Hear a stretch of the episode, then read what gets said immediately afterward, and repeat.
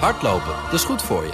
En Nationale Nederlanden helpt je daar graag bij. Bijvoorbeeld met onze digitale NN Running Coach... die antwoord geeft op al je hardloopvragen. Dus, kom ook in beweging. Onze support heb je. Kijk op nn.nl slash hardlopen.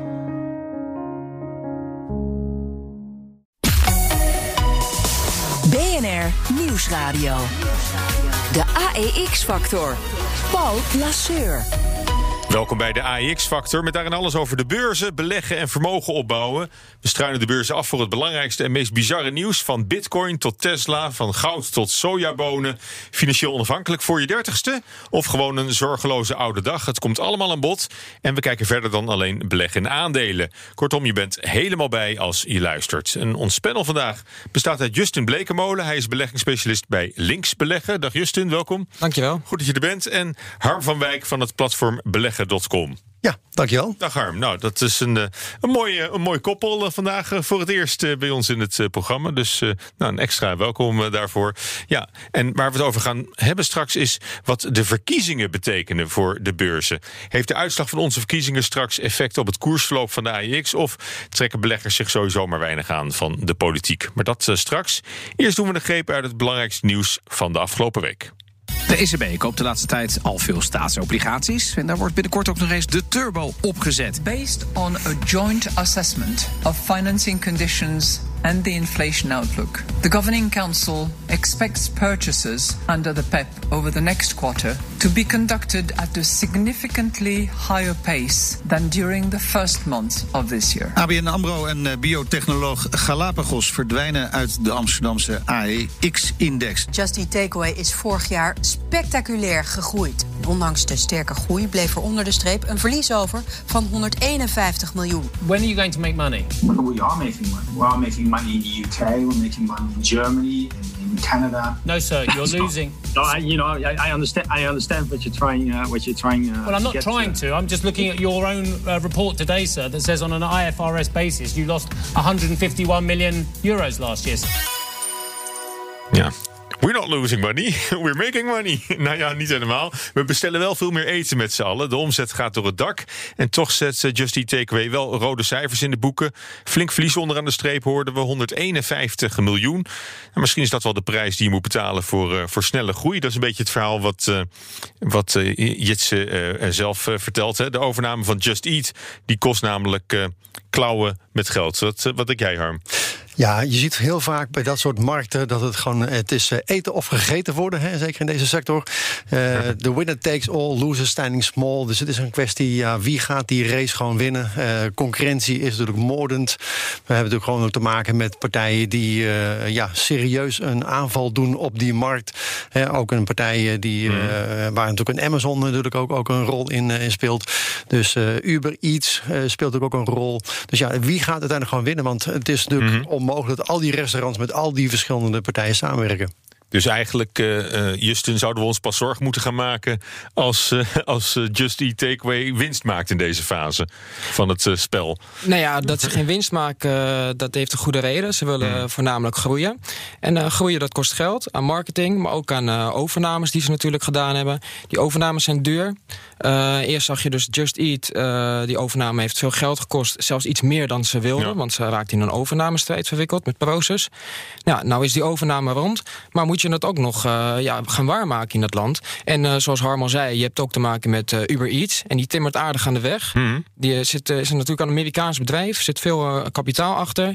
En zo zie je ook dat Uber Eats bijvoorbeeld echt rondstrooit met kortingsbonnen. En dan zie je ook heel snel dat de consument snel weer overstapt naar de concurrent. Ja, want marktaandeel, dat, dat staat voorop. Hè. Marktaandeel winnen is belangrijker dan winst maken, denk ik, in, in deze fase. Maar dat, dat geldt voor, voor al die concurrenten net zo goed. Het is cruciaal dat je of nummer 1 of nummer 2 bent. Maar nummer 3 is, dan, dan ben je al een, een verliezer. Uh, wat, ja, kunnen ze die strategie ook een beetje op beleggers overbrengen? Dat, dat, is, dat is maar de vraag. De aandelenkoers blijft een beetje achter. Ja, het valt mij heel erg tegen als je kijkt naar de groei in de voorgaande jaren was in ieder geval vrij positief. En de afgelopen tijd lijkt het wel alsof in ieder geval de grote professionele beleggers en ja, eigenlijk ook gewoon de, de, de kleine particuliere beleggers een beetje die strijd een beetje vanaf de zijlijn toekijken. dus, dus ja, ze hebben er niet altijd veel vertrouwen in, lijkt het. Ja, hoe, hoe verklaar je dat? Ja. Wat, wat, ik, ik beluister bijna in, in jouw commentaar van. Uh, van ik, ik snap het eigenlijk niet zo goed, want het is een heel goed verhaal. Het is een mooi verhaal. Alleen het probleem is natuurlijk, de concurrentie is moordend. En het is altijd een kwestie. Uh, voorspellen blijft lastig, zeker wanneer het over de toekomst gaat. Dus uh, wie gaat uiteindelijk die strijd winnen? Wordt dat Uber Eats of hm. wordt dat uh, Just Eat Takeaway? En beleggers hebben toch altijd een, een broertje dood aan risico, hm. aan onzekerheid. Dus die wachten dan eventjes af hoe het speelveld zich ontwikkelt. En gaan dan verder, ja. denk ik, hun Want Jij zegt ook, Just Eat Takeaway, Justin, is, is gewoon een hele risicovolle belegging eigenlijk. Nou ja, kijk, het is een, uh, het is, is een tech-aandeel eigenlijk. Hè. Ze hebben een, uh, een website eigenlijk waar ze restaurants en uh, de consumenten bij elkaar brengen. Ehm, maar eigenlijk zie je ook gewoon dat. Ehm, het, ja, beleggers niet blij zijn met die onzekerheid, zeg maar. In hoeverre gaat die groei hmm. doorzetten en in hoeverre gaat de concurrentie daar wat van afsnoepen? Ja, nou ja, misschien willen ze wel te hard ook, hè? Want ze hebben natuurlijk eerst Just Eat overgenomen, daarna in Engeland, dan door naar Amerika voor Grubhub. Dat zijn, dat zijn wel heel veel stappen in korte tijd. Klopt. En je moet er een beetje oppassen dat je niet een soortgelijk vraag krijgt zoals destijds bij Ahold, hè, bij de Zonnekoning uh, mm. Verhoeven, die op een gegeven moment een, een na het andere ja, bedrijf. Vind je een beetje van Jitse Groen? Dat, het is wel een mannetje, hè? Nou ja, ik, ik, ik, ik, hou er op zich wel van. Iemand die gewoon zegt van, nou, ik ga er gewoon voor, ik heb een doel, ik, ik, uh, ja, uh, ik ga niet rustig afwachten. Ik ik ga mijn eigen toekomst creëren. Alleen het moet ook niet te snel groeien. Je moet allemaal wel nog te doen zijn. Uh, je moet allemaal al die processen kunnen integreren in je eigen organisatie. En op het moment dat dat gewoon uh, ja, problematisch gaat worden, dan uh, ja. ja. Ja, ik wil er eigenlijk ook nog wel een kleine kanttekening uh, bij plaatsen natuurlijk. We hebben het nu heel erg over dat die koers achterblijft. Maar eigenlijk heeft die koers de afgelopen jaren natuurlijk heel goed gedaan. Sinds 2016, mhm. sinds de beursgang, is het aandeel uh, met 350% gestegen. En inderdaad, vorig jaar is de koers wat achtergebleven. Maar dat, ik denk dat dat ook wel terecht is, want de waardering is nu... Uh, je betaalt nu ongeveer zes keer de, de omzet. En dat is ook wel een beetje in, in lijn met mhm. concurrentie. Dus ik denk dat ze eerst even afwachten, zet die groei ook door.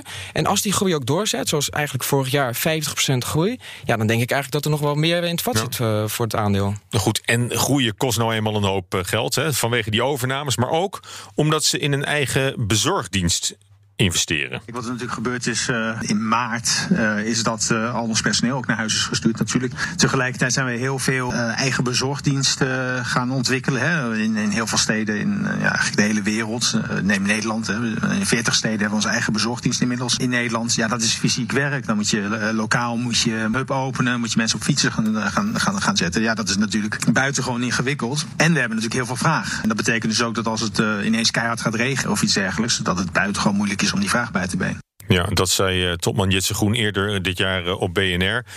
Maar goed, of die investeringen zich, zich terugbetalen... of dat het nog, de kost gaat nog voor de baat uit. Het blijft een heel spannend, een spannende belegging, denk ik. Maar wel leuk om, om die rit mee te maken, denk ik. Ja, kijk, nou ja, ik denk dat Jitse zich een beetje gedwongen voelt... om personeel in te zetten, inderdaad. En die, in die, in die bezorgers op een fietsje te zetten. Hij heeft veel liever dat, het gewoon, dat hij zich alleen maar bezig hoeft te houden met dat platform. Maar ja, hij, hij zal wel moeten, want er zijn ook restaurants die zeggen... nou, ik wil wel bij jou op dat platform, maar ik ga niet zelf bezorgen. Ja, en heb je ook nog de restaurants die zeggen van... Uh, als je bovenaan de, zoekresultaat wil staan, dan moet je nog bijbetalen. Dat, uh, dat, dat is nog lastig, hè? Het is een beetje een dwarse markt om te bedienen. Denk ik ook, ja. En, uh, maar het kan natuurlijk een hele slimme strategie zijn... toch om met je eigen infrastructuur te gaan werken. Dat zie je ook een beetje bij Amazon... die op een gegeven moment ook gewoon gaat investeren in die infrastructuur. Want daarmee heb je natuurlijk wel weer een hmm. concurrentieel voordeel. Ja. Ja, maar aan de andere kant, dan kan je niet exponentieel groeien natuurlijk. Zo'n uh, bezorger kan misschien ja, twee, drie, max vier bezorgingen per uur doen.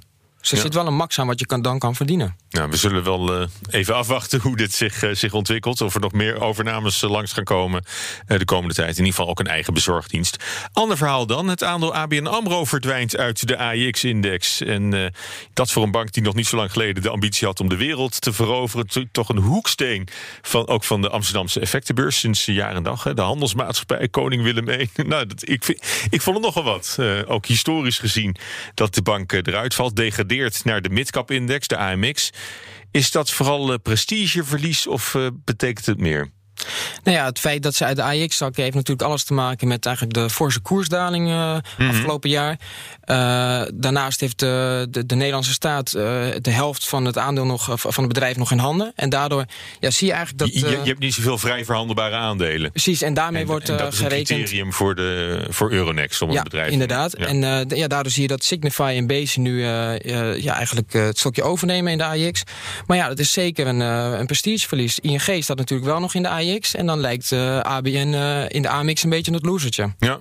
Nou ja, het was een tijd dat, dat AX echt een, een financials index was. Maar dat is het al lang niet meer, hè? Nee, Fortis doet het ook niet meer, geloof ik zo goed. Nee. Uh, nee, en het punt is natuurlijk ook een beetje dat... Uh, het was toch voorheen de bank, hè? Dat was ja, een enorme prestige. Zo noemden ze zich ook. Zo noemden ze zich ook. De bank. Dus ze hebben zich wel gewoon echt, echt een flink uh, ja, imago aangemeten. En dat blijkt nu dan toch gewoon een beetje tegen te vallen, denk ik. Als je kijkt ook naar de omzetontwikkelingen. Ze willen ook weer een deel, zo'n 10% van hun personeel gaan, gaan schrappen. Dus... Maar, maar goed, dat is, dat, is, dat is pijnlijk en, en gênant. Hè? Dan zit je niet meer in de, in de eredivisie of in de Champions League van de beurs in, in Nederland. Um, maar raakt het ook de beurswaarde? He, wordt er nu minder in het aandeel gehandeld dan, uh, dan anders het geval was geweest? Ja, waarschijnlijk wel. Want heel veel van die indexbeleggers moeten natuurlijk gewoon ook beleggen in ABN AMRO. En uh, gaan daar nu dus uit. En dat zal natuurlijk de koers in ieder geval ook geen goed doen. Ja. Ja, en, uh, goed, en is, is, dat, is dat de enige reden? Of is het, uh, zijn er nog andere manieren, Justin, waarop uh, de handel terugvalt in een aandeel als het niet meer in de, in de hoogste divisie speelt? Nou ja, ik denk dat een aantal grote handelaren wel uh, zich beperken tot de AIX bijvoorbeeld. Omdat mm. je, ja, als er minder volume in het aandeel zit, dan is het uh, voor grote partijen toch lastig om uh, te gaan handelen in die, in die fondsen. Maar ja, banken zitten natuurlijk al jaren in de hoeken waar de klappen vallen. Want ten eerste hebben ze te maken met die lage rente. Ja, zien we dan nu de rente iets oplopen, dan zie je ook meteen ABN wat opveren. Dus mm. dat is wel even mooi meegenomen.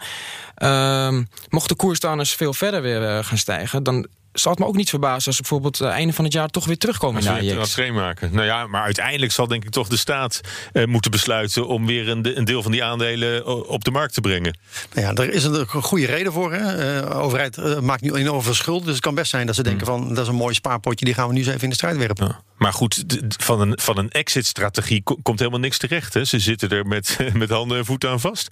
Ja, klopt. Nou ja, qua strategie is het natuurlijk sowieso een heel andere discussie wat er op dit moment gebeurt. Uh, maar uh, ja, je ziet niet, niet echt, echt een, een duidelijk doel. Je ziet niet echt een. een uh, ja, waar, waar wil ABN Amro heen en waar wil de overheid heen met ABN Amro? Ja. Het is ook raar eigenlijk ook dat een overheid natuurlijk gewoon een belang neemt in een bepaald bedrijf. Ja, want we hebben al een paar keer toch belangstelling gehad voor een overname. Een Zweedse bank, als ik me niet vergis, uh, zag, zag het wel zitten.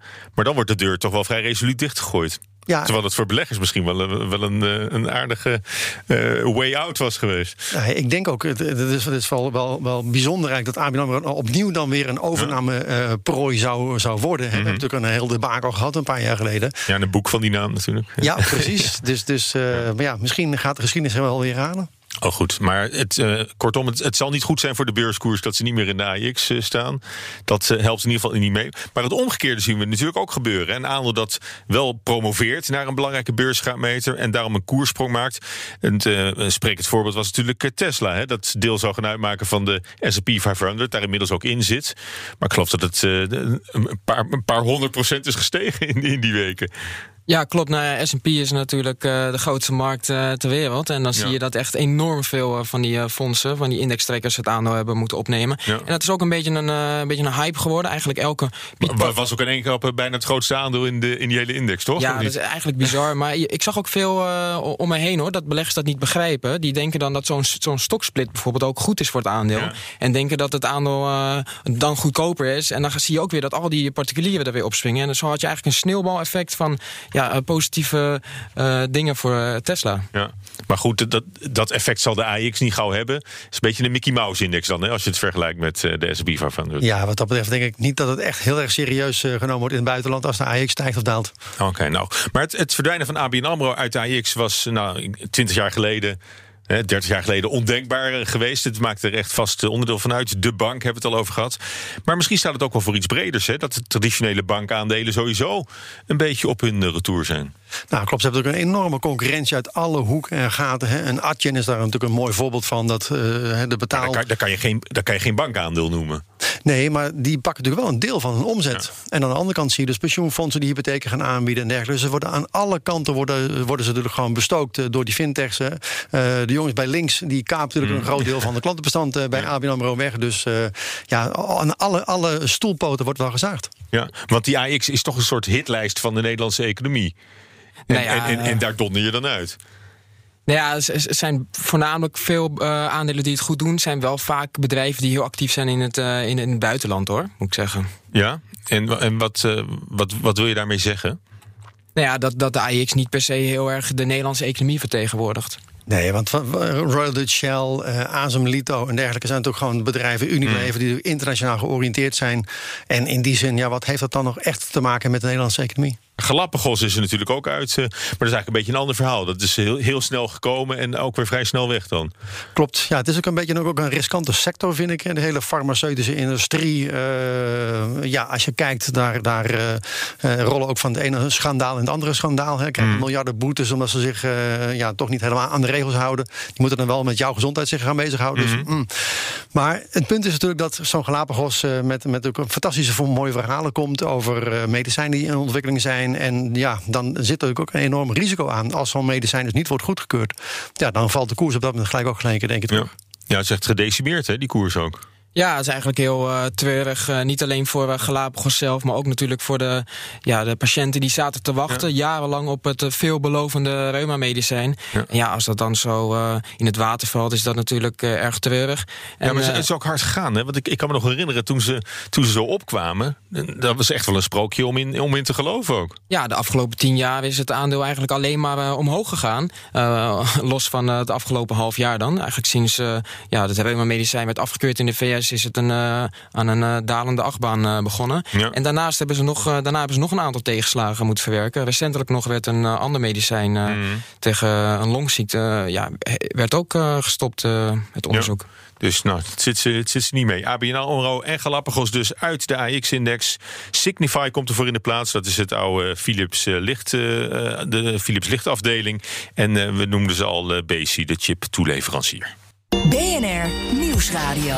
De AEX-factor. Ja, we gaan vooruitblikken naar volgende week. En zoals elke keer doen we dat met Wesley Weerts. Hoi Wesley. Hallo Paul. Ja, beleggers die van kleding en sneakers houden... die kunnen hun hart ophalen hè, volgende week. Absoluut. H&M, Zalando en Nike die komen allemaal met cijfers. En vorig kwartaal uh, zagen we eigenlijk dat die lockdowns... toch wel flink drukken op uh, de, de, het herstel bij H&M bijvoorbeeld. Um, want ja, daardoor kwamen er een stuk minder mensen naar de winkel. En dat terwijl de verkopen zich in de periode daarvoor... juist herstelden van de eerste lockdown. Hè. Dat was was uh, mm. de periode van de zomer tot de herfst ongeveer. Maar daar kwam abrupt een einde aan na die tweede golf. Of eigenlijk aan het begin van die tweede golf. Dat al die lockdowns uh, weer kwamen. En aangezien uh, de lockdowns nu nog in de meeste landen van kracht zijn... is de vraag nu hoeveel van de verliezen weet H&M goed te maken met online. want ja, ze maken wel iets goed met online ook afgelopen kwartalen. Maar dat was onvoldoende ja. om die verliezen uit de winkels goed te maken. Ja, want hun kracht was juist de aanwezigheid in de fysieke winkelstraat, denk ik. Overal heb je wel een H&M, maar je zo in en uit uh, wandelt. Uh, dat geldt alweer niet voor Zalando. Dat, dat is echt een. Uh, dat is online, echt online. Ja, en daar gaat het ook een stuk ja. beter bij Zalando. Daar profiteren ze juist van de lockdowns. wat ook voor een flinke toename natuurlijk zorgde van online winkelen. Nou, daardoor kwam de Duitse online modewinkel eerder al met uitzonderlijk sterke groei. En ook niet onbelangrijk, het bedrijf maakte winst. En dat is dan wel weer anders geweest voor Zalando. Dus mm-hmm. het gaat daar wel echt goed. Het gaat zelfs zo goed dat ze hun uh, prognoses uh, van de winst en de omzet hebben verhoogd. En niet alleen Zalando, ook Nike profiteerde in het kwartaal hiervoor van de sterke vraag naar online. Um, en dat is dat, dat vind ik eigenlijk wel leuk. Want ze hebben een strategie eerder ingezet. Meer focus op online. Minder focus op, op de fysieke warenhuizen. Ze hebben een aantal warenhuizen ook gesloten. Ze, hebben ook, um, ze verkopen ook minder via de niet-Nike-winkels. Ze hebben ook uh, uh, Amazon. Daar verkochten ze eerst nog wel het een en ander. Maar dat hebben ze stopgezet. Dus volle focus op hun eigen webwinkel. En dat, ja, dat werkt dus wel. Um, alleen ook daarvoor geldt nu. Zet die stijgende lijn van online de komende tijd door. En compenseert het ook voldoende voor de gedaalde verkopen in de fysieke winkels. We zagen uh, nou, afgelopen kwartaal dat in ieder geval één markt het uitzonderlijk goed doet bij Nike. En dat is uh, China. Want daar nam de vraag met tientallen procenten toe. In tegenstelling tot de belangrijkste markt tot nu toe, eh, Noord-Amerika. Want daar ja, loopt het allemaal toch wat minder goed. Ja, de thuismarkt eh, van Nike, zou je dat eh, kunnen Zeker, noemen? ja. En grappig dat ze die strategie al hebben ingezet voor corona. Dus dat ze toen al eh, helemaal op online... eh, Ja, zij zagen natuurlijk die verschuiving naar online, die speelt natuurlijk al veel langer. Daar hebben ze vroegtijdig op ingezet en daar profiteren ze nu van. Dat komt dan ineens heel goed eh, van pas. Eh, nou, eh, na de ECB komt ook eh, de Fed eh, met nieuws eh, komende week. Ja, mogelijk in ieder geval met nieuws. Want de Fed beslist volgende week of het de rente aanpast. Nou, de verwachting is dat de centrale bank de renteniveaus ongemoeid laat. Nou, eerder deze maand reageerden beleggers nog teleurgesteld op een toespraak van Fed-voorzitter Jerome Powell. Want ja, beleggers die hingen aan zijn lippen. Die, die hoopten eigenlijk nou, dat hij dat die, die, die oplopende rente de, de kop in ging drukken. Dat hij daar iets aan deed. Ehm, maar hij zei eigenlijk alleen van ja, het heeft mijn aandacht. Eh, want ja, die hoge rentes die kunnen namelijk economisch herstel eh, in de weg zitten. Maar daar heeft hij toen niks aan gedaan. Die sussende woorden die hebben ook niet echt geholpen. Dus voor aankomende week hoeven we denk ik ook niet hele schokkende wijzigingen te, te verwachten. Nou zijn er ook beleggers die denken dat dat tactiek is. Dus dat hij dat die eigenlijk ervoor zorgt dat de, dat de verwachtingen heel laag zitten. Waardoor het alleen maar meevalt als hij met volgende week iets komt. Maar goed, ik, eh, het is koffiedik kijken. Ik weet altijd dat er heel goed naar, eh, naar Alan Greenspan werd gekeken... toen die nog eh, Fed-voorzitter was. Hoe dik zijn aktentas was als hij uit de auto stapte. Dus een soort Kremlinologen zijn dat die dan eh, kijken naar alle gedoe... Om, om die verklaringen heen. Maar eh, dat is een we, hele zullen soap. zien, we zullen zien hoeveel papieren die onder de arm heeft. eh, komende Ik, ik ga erop letten. Dankjewel, Wesley. De AEX-factor. Paul Lasseur. Ja, na 17 maart weten we wie het eh, voor het zeggen gaat krijgen in ons land. Maar hoe bepalend is de verkiezingsuitslag voor de beurs? Wachten beleggers met klamme handjes op de eerste exit polls? Of heeft politiek überhaupt maar weinig effect op de beurskoersen? Nou, soms wel. Ook al zijn we maar een klein land, het kabinetsbeleid kan best grote gevolgen hebben voor bedrijven. En dat bleek wel tijdens alle gedoe rond de afschaffing van de dividendbelasting. Kan de premier mij eh, drie economen noemen die dit verstandig vinden? Ik kan hier niet drie economen noemen. Ik kan u wel zeggen eh, dat op alles, basis van alles wat ik weet en internationale gesprekken voer, dat dit cruciaal is. Zouden we dit niet doen, en dat geloof ik tot in mijn diepste vezels, dan prijzen we Nederland uit de markt en dat gaat ten koste van werkgelegenheid. Nou, als je dit zo hoort, eh, zo'n debat, dan zou je bijna denken dat de impact van verkiezingen op en op het bedrijfsleven en op de beurs misschien wel een beetje wordt, eh, wordt onderschat. Dat, dat we daar veel meer beducht op moeten zijn dan anders, eh, Harm. Wat denk jij? Ja, ik denk dat Nederlandse politiek eh, niet echt een hele grote rol meer speelt. Het heeft natuurlijk sowieso al weinig rol gespeeld. Nederland is natuurlijk ook een klein land met een heel groot buitenland, hè, wordt wel vaak gezegd. Dus alles wat hier besloten wordt en de politiek verhuist natuurlijk steeds meer richting Brussel, maar ook richting bijvoorbeeld eh, ja, de internationale gemeenschap. Hè. We zien steeds meer ontwikkelingen, zoals bijvoorbeeld een World Economic Forum, die eh, steeds meer van het beleid gaat bepalen. Een World Health Organization die het beleid gaat bepalen. Dus ja, dit worden meer eigenlijk gemeenteraadsverkiezingen, denk ik, eh, dan, eh, eh, dan, dan voor, voor de financiële wereld wel. Maar wat, wat, wat Justin net ook al zei, was eh, ja, ook de beurs is, is eigenlijk meer een graadmeter van wat er internationaal gebeurt in de wereld dan wat er in Nederland gebeurt. Want al die bedrijven die een beursnotering hebben, die verdienen hun geld toch over de grens. Ja, dat zag je ook eigenlijk eh, afgelopen jaar al. Hè, dat eh, zo'n Trump eh, bijvoorbeeld veel meer invloed heeft op wat hier gebeurt. Eh, hij voerde natuurlijk bijvoorbeeld s- importheffing op staal in. En dan zie je meteen dat ArcelorMittal helemaal door het putje gaat. Ja, nou hebben veel partijen in hun verkiezingsprogramma's en aan de talkshowtafels het allemaal gemunt op de multinationals. Hè. Business bashing is eh, nogal in de mode bij deze verkiezingen, kun je zeggen. Vooral bij linkse partijen moeten grote bedrijven fors meer belasting gaan betalen. Eh, De PVV wil het liefst een nexit en, eh, en de grenzen sluiten. Nou ja, dat en dan het verhaal met die dividendbelasting. Dat bepaalt natuurlijk wel een beetje het vestigingsklimaat in Nederland. Hè. En zou niet langs de band van het vestigingsklimaat toch deze verkiezingen eh, ook de beurs wel kunnen beïnvloeden? Vraag me af voor. Nederland staat natuurlijk bekend als, als een belastingparadijs voor heel veel bedrijven. Eh, heel veel brievenbus BV's zijn hier allemaal gevestigd. Dus ik weet niet of dat echt gewoon een hele grote rol gaat spelen. Ja, en, eh, en, en nogmaals voor, voor, voor ASML bijvoorbeeld, wat echt eh, en natuurlijk een enorme wereldspeler is, gaat het echt niet uitmaken wat voor kabinet hier komt. Nee, ik denk dat het echt om hele specifieke dingen zou moeten gaan dan. Zoals inderdaad toen wel dividendbelasting. En we hebben natuurlijk bijvoorbeeld wel dingen gehad als een stikstofcrisis. En dat heeft dan wel echt invloed op de koersen van BAM en Heijmans. Maar ik denk dat die, eh, dat, eh, ja, we hebben natuurlijk ook het partijenstelsel. En eigenlijk zie je dat er in Nederland niet zoveel verandert. Eh, maakt niet uit wie er gekozen wordt. De veranderingen zijn altijd klein. En eh, ja, we zijn eigenlijk wel gewend aan status quo. Want we vinden het allemaal wel goed eh, zo hier. Ja. En uh, ook niet een kleine opluchtingsrally als, uh, als Rutte wint en dat er dus geen veranderingen plaatsvinden? Nou, ik denk niet dat je het uh, zou merken. Nee. Bij ons zijn Justin Blekemolen, hij is beleggingsspecialist bij Links Beleggen. En Harmen van Wijk van het platform beleggen.com. Nou, we praten, praten gewoon even verder over de, uh, over de impact van de verkiezingen op de beurs en op de financiële wereld. Nou heeft ons land al een tijdje een demissionair kabinet. Uh, tegelijkertijd worstelen we met een van de grootste pandemieën ooit. Hè. De coronacrisis hakt er uh, flink in bij een, bij een deel van het bedrijf. Aan de andere kant zijn er ook een hoop bedrijven die juist profiteren van, van de toestand. Hè. De, de stay-at-home aandelen in, in, in Amerika hebben we dat vooral gezien, maar die, die hebben we ook in Amsterdam op de beurs staan. de beleidsonzekerheid is met andere woorden nog altijd heel erg groot. Ik kan me toch ook voorstellen dat die onzekerheid iets doet met, uh, met, met de aandelenkoersen. Maar tegelijk, uh, ja, ze zijn even teruggevallen een beetje, maar uh, we raken toch aan recordniveaus. Ja, het is opmerkelijk dat we bijna weer op de 700 punten grens staan. Hè. Mm. Het is natuurlijk, uh, stonden we 21 jaar geleden zo'n beetje. En dat we nu midden in een pandemie, waarbij je toch je afvraagt of het economisch allemaal zo fantastisch gaat. Uh, McKinsey voorspelt dat voor het einde van dit jaar de helft van het midden- en kleinbedrijf failliet is. Mm. En we staan gewoon toch op een nieuw record. Ja, nou ja, goed. En misschien, maar misschien dat het voor de beurzen dan weer uh, niet uitmaakt. Uh, door de reden die we, die we al, uh, al eerder noemden. Nou ja, ik, ik, denk dat dat gewoon voornamelijk te maken heeft met welke aandelen inderdaad een grote weging hebben in de AX. Dat, dat is in, de, in Amerika al heel lang duidelijk. Maar dat, dat, moet, dat besef moet in Nederland. Is, ja, Big Tech bepaalt gewoon 25% van de SP natuurlijk. Ja. En in Nederland moet dat besef denk ik nog een beetje doordringen, zeg maar. Dat we ook hier Adjens hebben, ASML's en ja, grote techbedrijven die ook de dienst uitmaken hier. Hmm. Uh, ING en Shell zijn niet meer de grootste in de AX. En uh, terwijl die, die, die, die, nieuwe tech-aandelen, Adyen en ASML, inderdaad gewoon volop hebben kunnen groeien, ondanks de corona. Ja.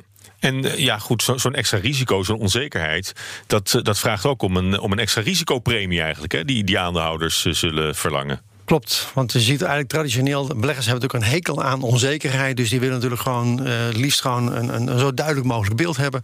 En ja, wat er nu allemaal gaat gebeuren, natuurlijk gewoon dit jaar en het komend jaar, is voor heel veel beleggers gewoon natuurlijk on, on, uh, ja, onbekend terrein. En uh, ja, dus die, die nemen wat, daar, wat dat betreft natuurlijk een wat meer afwachtende houding aan. Mhm. Mm -hmm. Ondertussen zie je natuurlijk wel dat er heel veel geld wordt bijgedrukt. Dus heel veel beleggers zien natuurlijk ook wel dat daar natuurlijk een kans op inflatie misschien ontstaat. En vluchten op dat moment natuurlijk gewoon in allerlei assets. Hè. Dus uh, in vastgoed uh, gaat het uh, goed. De goud gaat het goed. In de bitcoin gaat het vrij, ook vrij aardig, vrij, geloof ik. Vrij spectaculair, ja. ja. En aandelenkoersen die profiteren natuurlijk ook van. Want iedere belegger realiseert zich wel van... ja, als er zoveel geld wordt bijgedrukt... ja, dan moet ik uit, uit mijn ja. geld natuurlijk ook wel gaan investeren... in iets wat niet kan worden bijgedrukt. Nou ja, en die extreem lage rente natuurlijk... die heeft beleggers al, al veel eerder richting aandelen geduwd. Ja, ik denk dat dat ook een veel belangrijker aspect is... dan bijvoorbeeld verkiezingen. Hmm. Die, die rente bepaalt uiteindelijk een, een, groot deel. Dat zie je ook de afgelopen weken. Die rente schiet omhoog en dan zie je de markten ja, aardig op reageren. Ja. Volatiliteit schiet door het dak op de obligatiemarkten. Uh, tech uh, ja, corrigeert uh, behoorlijk. Dus je ziet dus toch wel dat dat beleggers bezighoudt. Ja, maar het is wel opvallend toch, hè, dat het een beetje gescheiden werelden zijn. Zeg maar, het, het landsbestuur en het bedrijfsleven. In ieder geval het, het grote bedrijfsleven. Dat dat elkaar zo weinig overlapt dan. Ja, ik denk ook dat uh, beurzen uiteindelijk niet tot nauwelijks afhankelijk zijn van uh, beleid van overheden. Ik denk dat ze wel een gunstig klimaat kunnen scheppen, maar dat ze uiteindelijk ja, bedrijven toch wel hun eigen weg vinden en dat het Hmm. meer draait om innovatie en uh, gewoon ja, technologische veranderingen. Ja, maar toch ook de, de, de omgeving daarvoor is, is toch ook wel van belang. Dat, dat er een, een, een innovatievriendelijk klimaat is, of dat, of dat techbedrijven de, de, ruimte krijgen. Bijvoorbeeld bijvoorbeeld in, in, bij de Amerikaanse verkiezingen hebben we gezien dat een tijdje eh, werd ook gevreesd dat, dat big tech zou worden aangepakt of gedwongen opgesplitst zou worden. Dat soort. Ja. dat soort dingen hang, hangt dan ook boven de markt. Ja, maar hij gelooft niet dat de Nederlandse bedrijven nu zo'n omvang hebben dat het uh, gelijk hier in ieder geval aan de orde Mm. is. Uh, het is ook vaak een kwestie dat uh, de concurrentie ook doorgroeit. En ook hier geldt ook, ook steeds meer winner takes all. Ja. En Google is natuurlijk de grootste zoekmachine. En de nummer twee, ja, wie is de nummer, nummer twee zoekmachine? De meeste mensen weten, moeten even nadenken wie dat dan is. Dus, en dat geldt natuurlijk bij heel veel sectoren ook steeds meer dat ja, de, de grootste partij die wint het. Ja. Nou ja, maar goed, uh, we hebben ook gezien, als we het dan toch over, over Amerika hebben bijvoorbeeld, dat uh, president Biden van plan is om het hele wagenpark van de overheid te elektrificeren. Dus ook dat is weer een, een belangrijke opsteker voor het, nou, vooral voor Tesla dan weer, maar ook voor alle laadpaalproducenten. Dat soort, misschien ook wel voor zonnepanelen en, en windmolens. Ja, klopt. Nou ja, het is natuurlijk toch een ontwikkeling, denk ik, die verduurzaming van de economie die, die hij voor staat. dus dat zal ongetwijfeld zijn, zijn, zijn impact hebben mm. op bepaalde lokale bedrijven. Ja. Maar ja, de koers van Tesla deed het natuurlijk ook goed onder Trump. Uh, dus ik, ik... Nou ja, dat, dat, dat, is, dat is ook wel een terecht, uh, terechte opmerking, denk ik. Van, eh, moet je, want je zou denken, we willen, we willen een, rechtse president... want die is altijd goed voor het bedrijfsleven. Uh, daarom, en, en we willen geen, liever geen democraat. Maar is dat, is dat terecht? Nou ja, zoals ik al zei, ik denk dat die trends er sowieso altijd al zijn. Ik denk dat die trend naar online bijvoorbeeld al, al lang hmm. breed was ingezet, ingezet. En de trend naar een schone klimaat bijvoorbeeld ook. Ehm, maar je ziet wel dat, de, dat zo'n trend in de versnelling is geraakt. Enerzijds door de corona afgelopen mm. jaar. Maar ook inderdaad uh, doordat Biden president uh, is geworden. Je zag al dat de aandelenkoers inderdaad van die schone energieaandelen, zoals ik het even mm. zou noemen. Ja, die heb je eigenlijk sinds, de, sinds het moment dat, sinds de zomer eigenlijk, sinds het moment dat de markt er eigenlijk wel van uitging dat Biden president zou mm. worden, zag je eigenlijk beleggers massaal op die aandelen springen. Ja. Ja, maar dan zien we dus een positief effect van, van Biden. Maar we hebben ook, uh, we hebben eigenlijk ook een, een Trump-rally gezien... Die, die volgens mij zijn hele presidency heeft, uh, heeft aangehouden. Nou ja, inderdaad. Uh, of is dat ondanks Trump? Het was een indrukwekkende prestatie. Toen hij inderdaad verkozen werd, zagen we de koersen heel hard stijgen. Maar uiteindelijk heb ik de balans opgemaakt na vier jaar Trump. En dan zag je eigenlijk dat uh, bijvoorbeeld oliebedrijven... die het zogezegd goed zouden moeten doen onder Trump... het slechter hebben gedaan mm. onder Trump dan onder Obama. Ja. Dat is opvallend. En, maar Amerikanen zouden de Amerikanen niet zijn als ze niet ook overal statistieken over, over bijhouden. weten jullie of het uh, doorgaans beter gaat onder een democraat dan onder een uh, republikeins president? Ja, ja, doorgaans gaat het bij een democraat beter. Uh, alleen is natuurlijk weer de vraag, waarom gaat het dan beter? Is het mhm. omdat die misschien heel veel geld hebben uitgegeven... bij hebben gedrukt inflatie, waardoor de koersen omhoog gaan? Ja, of allemaal elektrische auto's hebben besteld. Precies, precies. en aan de andere kant moeten we natuurlijk ook gewoon kijken naar... er zijn natuurlijk bepaalde cycli in, in de economie economie. En uh, ja, wie er dan toevallig aan de stuur zit, uh, ja, die profiteert daar of is daar de dupe van. Mm. we hebben natuurlijk gewoon, gewoon allerlei cycli, zoals een kitchen cycle. We hebben een, een contra-chef cycle, een hele grote cycle. Wat is een kitchen cycle? Uh, dat is, de, de kitchen heeft weer betrekking op de voorraden. Oh, en, ja, en je hebt, je, je hebt een, een, een Duclaar, dat gaat er weer over investeringen. en dus er zijn zo een groot aantal cycli. En de cycli werken ook allemaal weer op elkaar in. En ik denk dat het uiteindelijk voor een belangrijk deel toch gewoon gaat uh, over die economische cycli. En dat de politiek daar misschien wel een rolletje in kan spelen, maar uiteindelijk uh, ja, uh, toch dus, niet dus heel je, je, kan terugkijken, misschien wel constateren dat toevallig tijdens de democratische presidenten de beurzen vaker omhoog gingen dan onder republikeinen. Maar dat dat eigenlijk met andere dingen te maken heeft dan, uh, dan wie er toevallig uh, in het Witte Huis zit. Ja, want er zijn de statistieken dat uh, over het algemeen, omdat beleggers natuurlijk een hekel hebben aan, aan onzekerheid, als dezelfde president wordt herkozen, dan heeft het over het algemeen een, een vrij positief hmm. effect voor, voor de aandelenkoersen. Want dan weten de beleggers gewoon, oké, nou waar ze aan toe zijn. Bij een nieuwe president, vaak zijn die in de eerste twee jaar, wordt dan he, de rommel opgeruimd, worden de koerswijzigingen doorgevoerd.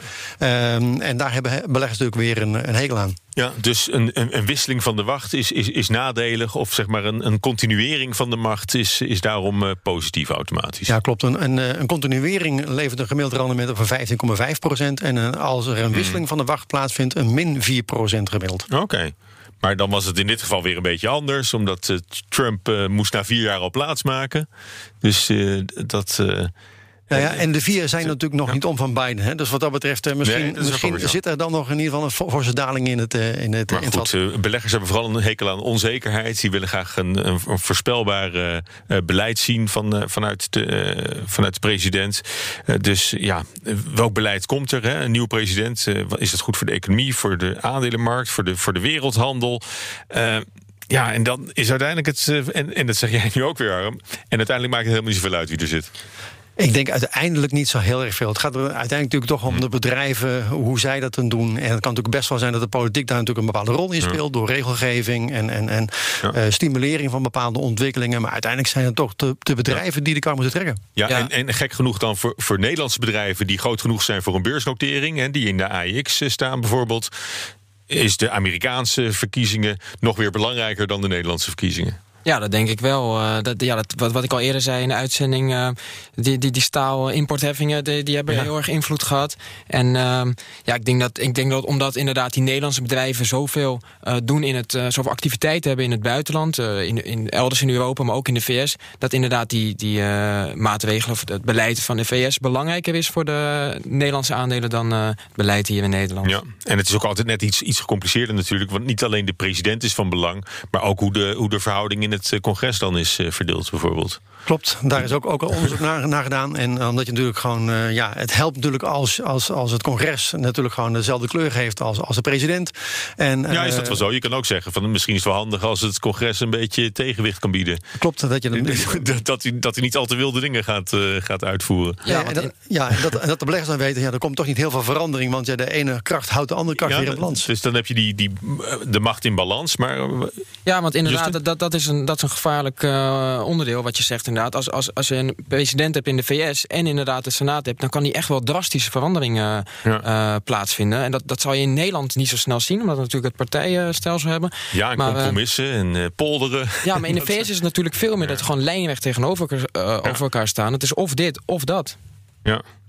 Dus, uh, maar voor beleggers is het misschien wel het allerbelangrijkste om, uh, om gewoon belegd te blijven en niet, en niet te veel te gaan, uh, te, te, gaan handelen. Alleen maar met het, met het oog op de verkiezingen, denk ik. Nee, ik geloof niet dat je met handelen op de verkiezingenuitslag geld kan verdienen. En uiteindelijk is het, is het een kwestie dat, dat inderdaad gewoon hoe langer je in de markt zit. Hè, het, het, gaat veel meer om time in de markt dan timing van de markt. Mm. Het is heel belangrijk om gebruik te maken van een compounding effect. Ja, maar goed, dat, dan heb je het over de, over de beurskoers en over de hè, hoe die zich bewegen.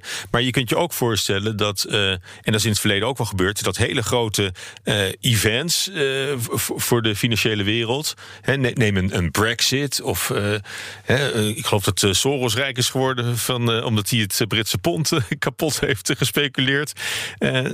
dat soort dingen hebben natuurlijk wel een enorme impact. Klopt. En alleen dat soort dingen zijn vaak weer lastiger te voorspellen.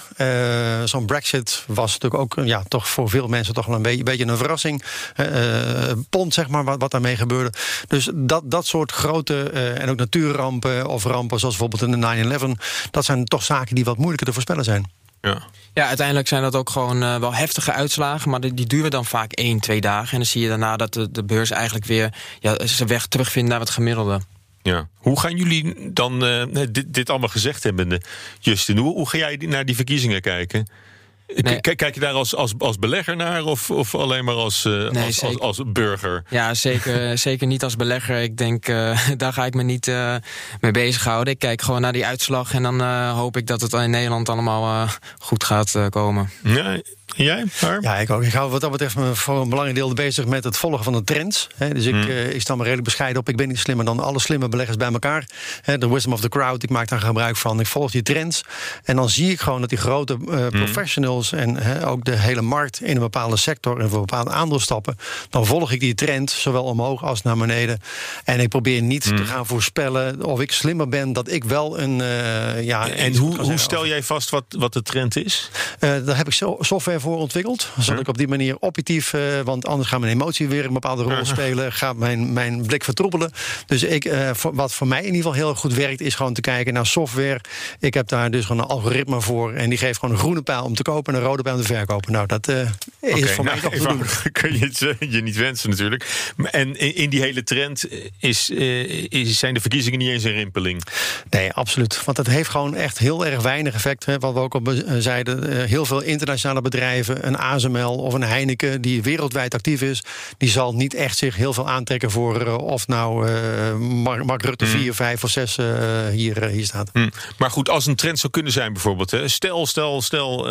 Geert Wilders wint deze verkiezingen.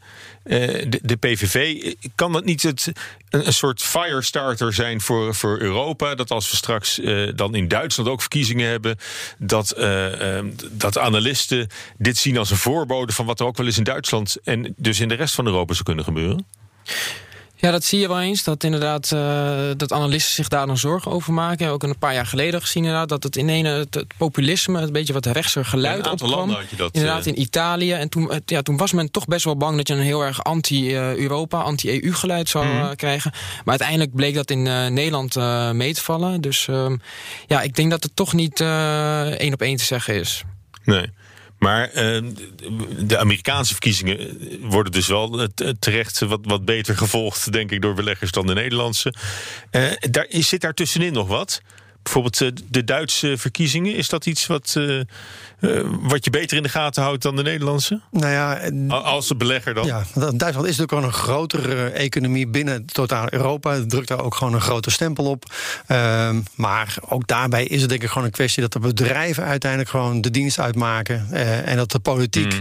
ja, heel mooi uh, doet alsof ze heel veel invloed hebben. Maar uiteindelijk zie je ook steeds meer dat die grote bedrijven een steeds grotere stempel drukken eigenlijk op, op de politiek. Ja. En daarnaast denk ik ook dat Brussel eigenlijk gewoon veel meer te zeggen heeft. en dus niet de landen zelf. Want zo, ja, bijvoorbeeld ook dit jaar heeft Brussel bijvoorbeeld bepaald dat we geen plastic rietjes meer mogen gebruiken. Ja.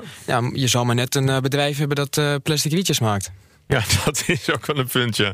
Maar goed, als, als verkiezingen dan uh, eigenlijk niks voorstellen op, het, uh, op, het, op het geheel der dingen. Wat zijn er wel factoren uh, vergelijkbaar met, met verkiezingen waar jullie nu al naar uitkijken, wat wel eens een, een impact zou kunnen hebben op de, op de aandelenhandel? Ja, ik zelf hou heel erg goed die, die, rente, die renteontwikkelingen in de gaten. Dat is toch wel ja, de, belangrijkste factor op de financiële markten. Zien nu dat eigenlijk de markt angstig is dat als die economie straks weer open gaat... dat we massaal ons opgespaarde geld gaan besteden. En men is dus ook bang dat die inflatie uh, ja, de pan uit gaat stijgen. Misschien wel 3, 4, 5 procent. Um, ja, en dat zie je nu terug in die obligatiemarkten. Dus die, uh, die rente stijgt daar mm. hard. Um, ja, de centrale banken die, die proberen het nog een beetje te temperen. Die zeggen, nou, het zal wel meevallen. Het gaat waarschijnlijk om een tijdelijk effect. Maar ja, mocht dat toch geen tijdelijk effect zijn... Ja, dan, worden, dan moet, worden, komen beleggers toch van een koude kermis thuis. Want we zijn nu al jaren gewend aan die lage rente. Ja. En uh, ja, dan zou je toch wel eens een schokbeweging gaan kunnen zien op die aandelenmarkten. Ja, zie, zie jij, Harm, op korte termijn een, een correctie optreden... na de, toch de, de heftige koersstijging van het, van het afgelopen jaar ook? Nou, dat vraag ik me af. Want aan de ene kant zie je natuurlijk dat er ontzettend veel geld in omloop komt. Aan de andere kant zie je ook wel uh, de invloed natuurlijk gewoon van alle coronamaatregelen. Hè. Wat ik al zei, de voorspelling van McKinsey... dat uh, voor het einde van dit jaar de helft van het middenkleinbedrijf hmm. failliet gaat. Als je ja, maar, maar ING heeft met CEO's gesproken van, van grote bedrijven. En die zijn allemaal wel heel erg positief. Die denken ook dat, dat het herstel sneller komt dan... Uh, dan eerst werd gedacht. Ja, ik, dat het uiteindelijk effect van corona toch heel beperkt zal blijken. Nou, ik, ik moet het eerlijk gezegd nog zien. Omdat ik natuurlijk gewoon toch rekening hou met het feit... als, als, als uh, de werkgelegenheid, mm. twee derde van, van de mensen die werkt... werkt bij het midden- en kleinbedrijf. Als de helft van het midden- en kleinbedrijf omvalt... dan betekent dat je op die manier gewoon een derde van de beroepsbevolking... die werkloos is. Dat heeft ook invloed op de consumentenvertrouwen, consumentenbestedingen. Heeft het ook gelijk weer direct invloed op, uh, op de omzet van alle andere bedrijven. Ja. En zie je dat als een reëel risico? Nou ja, ik vind, ik vind dat al heel moeilijk om te zeggen. Want, want uh, de economie is natuurlijk een, een heel complex uh, verhaal. Hè. We zijn er zoveel. Uh, als je duizend economen naar een mening vraagt, dan krijg je duizend verschillende meningen. Dus er is wat dat betreft. ja, er zijn maar weinig dingen, denk ik, waar, waar we het met z'n allen over oneens zijn. Dus, maar het is zeker wel een enorm risico. Ik denk ook dat. en je ziet nu in Amerika dat er steeds meer staten open gaan. Dat vind ik in ieder geval ook een bemoedigend teken. Omdat op die manier dan toch de mm. Hopelijk dan uh, nog enigszins weer uh, op adem kan, uh, kan komen. en ja, dat hoop ik in ieder geval dat er langzaam maar zeker hier we ook een steeds meer een, een liberaal beleid gaan voeren op het gebied. Ja, op de internationale wereldhandel. Dat is dan wel een belangrijk, uh, belangrijk fenomeen, eh, denk ik, uh, daarvoor. Nou, eerst maar eens afwachten wat de verkiezingen ons, ons gaan brengen. Dat zal voor, voor de beurzen niet heel veel gaan, gaan betekenen. Maar het is, is toch, toch wel interessant om te zien hoe dat, hoe dat gaat uitpakken. Hartelijk dank voor jullie komst ook naar de studio. Justin Blekemolen, beleggingsspecialist bij Links Beleggen. En Harm van Wijk van het platform beleggen.com. Dank jullie wel. Dit was de AX-factor. Ik hoop dat je volgende week vrijdag weer luistert. Vanaf 7 uur is de nieuwe aflevering beschikbaar. Eerst op de radio en daarna als extra lange podcast. En oh ja, heb je voor ons een gouden beleggingstip? Of heb je er zelf een gekregen? Wil je checken of het wat is? Laat het ons weten door een mailtje te sturen naar aexfactor.bnr.nl. Want wie weet, heb jij hem, de AEX-factor. Tot volgende week. Hardlopen, dat is goed voor je. En Nationale Nederlanden helpt je daar graag bij. Bijvoorbeeld met onze digitale NN Running Coach... die antwoord geeft op al je hardloopvragen. Dus, kom ook in beweging. Onze support heb je. Kijk op nn.nl slash hardlopen.